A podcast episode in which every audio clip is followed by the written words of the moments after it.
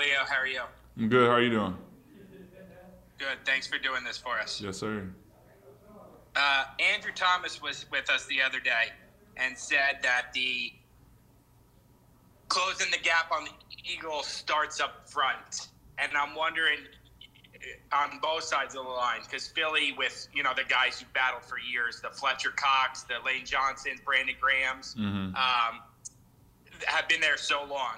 And he said it starts up front on both sides. Do you feel that weight, that for the Giants to get where they want to be, the defensive line and offensive line have to take them there?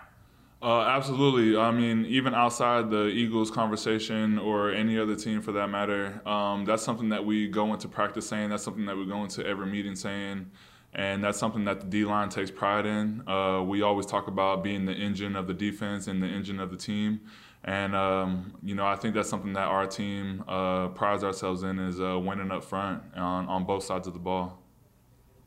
You're a little older than some of those guys, but do you see, do you, can you envision a day, hopefully, you know, I'm sure you want to be here for some of it, but can you envision a day where Thomas and Kayvon and Neil and uh, Dex are like the new Graham and Cox and Johnson and those guys? Can, can, can the Giants have that kind of ten-year core that the Eagles have? Um... I mean, that's a tough question. It's hard for me to like try to compare uh, teams that way. Um, I don't want to say that, you know, they're going to be like the Eagles or anything like that. But, you know, I definitely see uh, some great players over here on both sides of the ball. Um, you know, Andrew Thomas leading the way on the offensive side and, you know, Dexter Lawrence and and uh, Kayvon on, on this side of the ball. And, uh, you know, I think a lot of those guys are, you know, still just starting to touch their prime or haven't even got to their prime yet. And um, I think they're going to have a long, uh, great career in this in this league. Thanks, Leo. Yes, sir. Paul Schwartz. Hey, Leonard. Hey, what's up? Hey, hey. Um, um, as a guy who's um, you know been in the league for a while, and um, you know one of your main goals is stopping the run, you know having to deal with running backs.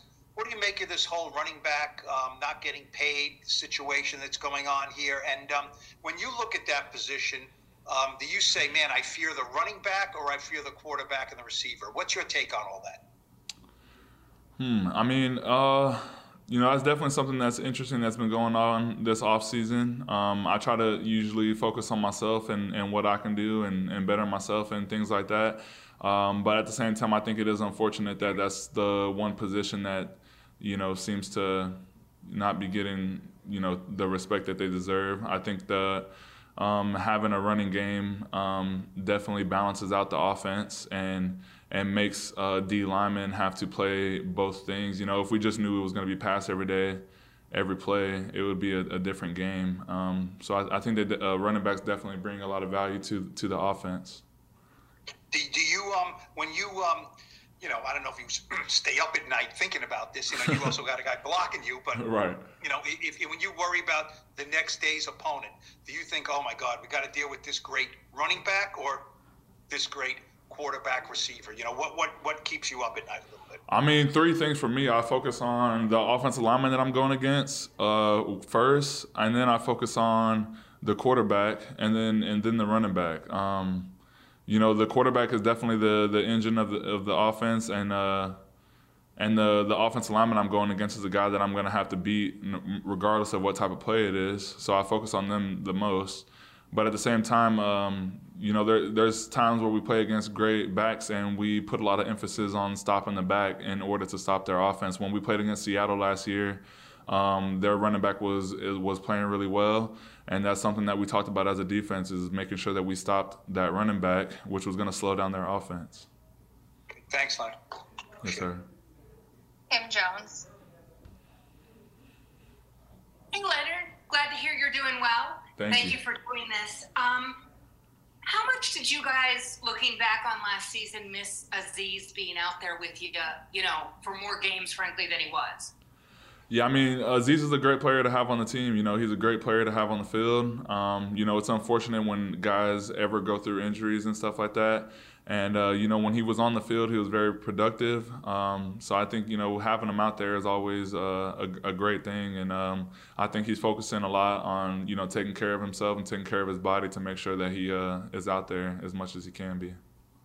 You partly answered my follow-up with that part of the answer, but I'm just curious, like, when you watch him play and everything, do you look at him, you may not think of it this way, but do you look at him as a player now, happy to be back with his teammates and on the field playing the game he loves? Yeah, for sure. I think he has a natural uh, feel for the game, a natural feel for pass rushing, um, and I think it, it just, it's, it's smooth the way he pass rushes. It doesn't seem like he has to try too hard.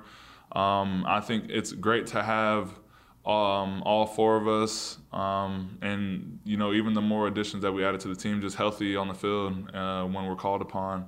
And um, you know, we're trying to create more bond between us all this year and and work together. I appreciate you, Leonard. Thank you. Yeah. Mark Canizzaro.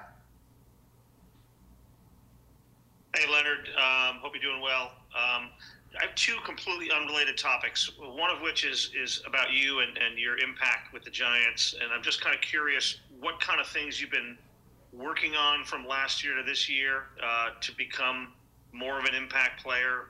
Uh, and uh, that's that's my first question on that. Um, I mean, you know, coming off of the Z's question, um, you know, I also missed a few games last year uh, for the first time in my career. And um, you know, that's that's something that I pride myself on uh, most of my career is uh, being healthy and being durable and being ready to go when called upon. And, uh, you know, so this offseason I definitely focused a lot on my body, uh, knowing that I am getting a little bit older and, and knowing that I have to, um, you know, apply myself more in the training room and, and uh, keep up with things on my body uh, is going to be important going forward for, for me.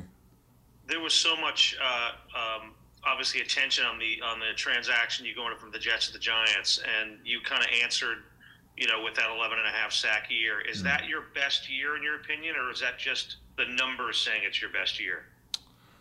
Uh, I mean, that that was one of my more productive numbers years, um, but the year after that I also had career high in tackles and, and stuff like that as well. So um, I, I wouldn't say that that was my only um, – productive year, but it was definitely, in terms of sacks, uh, my highest year. And to my completely unrelated question, you you uh, um, were with Darrelle Revis for a couple of years, uh, his last, his second stint with the uh, with the Jets, and obviously he's going into the Hall of Fame in, a, in this weekend. Can you tell me, in your opinion, what kind of player this guy was, what kind of teammate he was, and and uh, you know, and what your reaction is for him going to the Hall of Fame, guy you played with? Um, you know, he was obviously a lot older by the time I got there. Um, but, you know, just he was a great teammate. And but overall, what I liked about, you know, paying attention to him is just how he carried himself. He was very poised and, and humble. And, uh, you know, no moment seemed like too high or too low for him. He was just kind of like even, uh, even like all the time. And um, I think like that is a, is kind of shows, you know, a great player to me, because you're um, you, he trusts in his ability and trusts in himself that, you know, he doesn't have to get like super rah-rah, or, you know, he's not low about making a mistake or anything like that. He's on to the next play, and uh, he stays like pretty even. Did you see Hall of Fame coming for him when you when you were, even though it was late in his career, knowing what he had we'd accomplished? I mean, just knowing his career in general, um, you know, I thought I thought of him as one. Thanks for all that. I appreciate it, man. Yes, sir. We have time for two more, Art Stapleton and then Tom Canavan. Hey, Leo, this is uh, always the day when I guess camp really starts for the linemen, right? Pads go on. Uh, how has your per perspective changed on this day? And, you know, how do you handle when the pads go on and what that's going to be like, uh, you know, every year?